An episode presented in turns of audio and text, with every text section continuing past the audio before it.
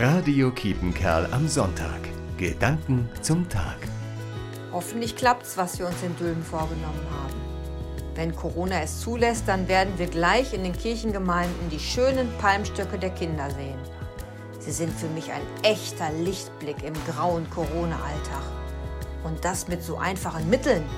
Ein langer Stock umwickelt mit buntem Krepppapier, obendran ein kleines Buchsbaumsträußchen.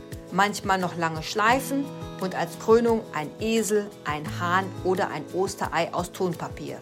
Alle freuen sich, wenn die Kinder dann rufen, Hosianna, unser König kommt. So wie damals in Jerusalem, als Jesus auf einem Esel in die Stadt geritten ist. Die Menschen sind aus den Häusern gerannt, um ihn zu sehen. Hosianna, unser König kommt. Manche guten Gewohnheiten ändern sich eben nie.